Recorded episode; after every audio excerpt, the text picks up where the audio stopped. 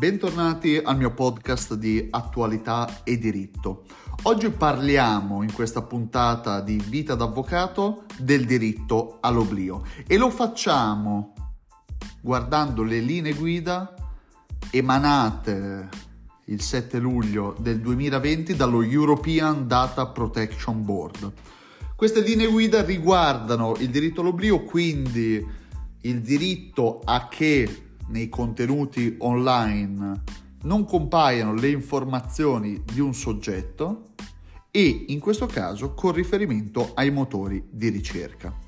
E partiamo principalmente dalla sentenza Costeia della Corte di Giustizia dell'Unione Europea del 13 maggio del 2014 che ha stabilito che un interessato può richiedere al fornitore di un motore di ricerca online di cancellare uno o più link verso pagine, quindi risultati del motore di ricerca, dall'elenco dei risultati per una ricerca che parte dal suo nome. Quindi vediamo che la, l'Unione Europea in modo espresso stabilisce che una persona può ottenere da un motore di ricerca la cancellazione dei risultati per le ricerche effettuate col suo nome. E questo sulla base di tante possibili motivazioni. Questa pratica, questo diritto all'oblio verso i motori di ricerca ha un suo nome specifico. Si chiama deindicizzazione. Ora, questa deindicizzazione quando si può richiedere? Beh, innanzitutto quando i dati personali non sono più necessari rispetto al trattamento del fornitore del motore di ricerca oppure quando l'interessato revoca il consenso al trattamento dei dati personali oppure quando si oppone al trattamento dei dati personali o sono stati trattati in modo illecito oppure quando si devono cancellare per adempiere ad un obbligo legale. Chiaramente questa deindicizzazione presenta una serie di problemi perché i motori di ricerca non sono chiaramente favorevoli a deindicizzare una persona perché il loro lavoro è fornire risultati in base alle chiavi di ricerca e quindi più risultati hanno con riferimento a una persona, con riferimento a un nome, più il loro servizio è preciso, è completo, è efficiente e più ricerche avvengono. Se inizia a prendere piede la richiesta di oblio e di rimozione del proprio nome dai motori di ricerca, gli stessi motori di ricerca diventano meno interessanti, perdono quindi di appeal nei confronti del pubblico e non hanno nessun interesse a dar corso alle richieste di rimozione. Per cui rispetto a milioni di richieste ogni anno che arrivano a Google, quelle effettivamente processate ed effettuate sono in realtà poche.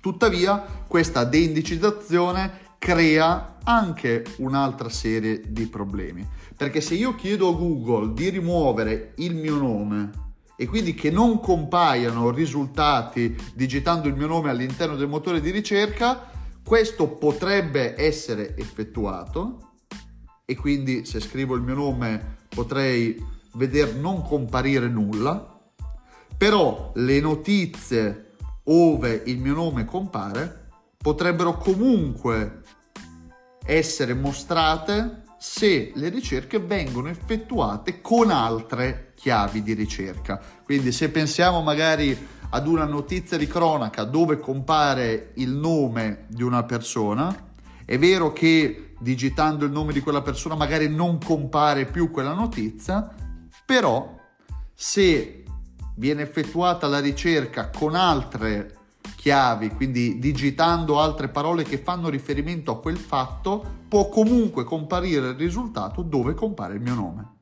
Allora sarebbe compito dell'interessato che cosa fare?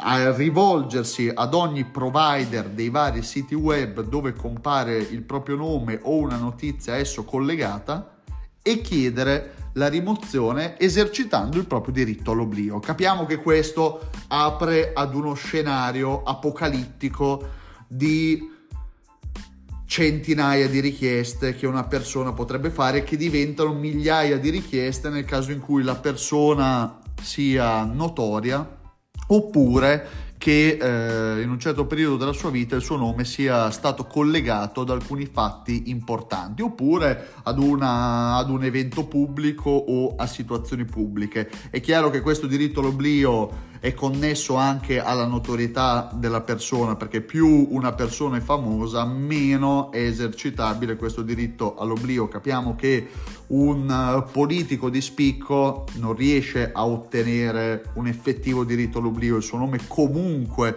comparirà magari in altri motori di ricerca o collegato ad altre notizie. Dall'altra parte, queste linee guida dello European Data Protection Board prevedono anche situazioni dove il motore di ricerca non è tenuto a deindicizzare, quindi a rimuovere il nome. Ad esempio, se è necessario mantenere quel risultato di ricerca per adempiere a un obbligo legale, oppure quando viene svolto nel pubblico interesse. Uno dei motivi di, pubblic- di, pubblico interesse riconosciuti dalla comunità europea è quello della sanità pubblica. Quindi se c'è una notizia collegata a un motivo di sanità pubblica, ecco che il motore di ricerca può rifiutarsi di rimuovere il nome della persona. Quindi vediamo che il diritto all'oblio è interessante, è interessante che venga anche affrontato dalle istituzioni europee, che se ne parli, che vengano prodotti documenti a riguardo. Siamo ancora all'inizio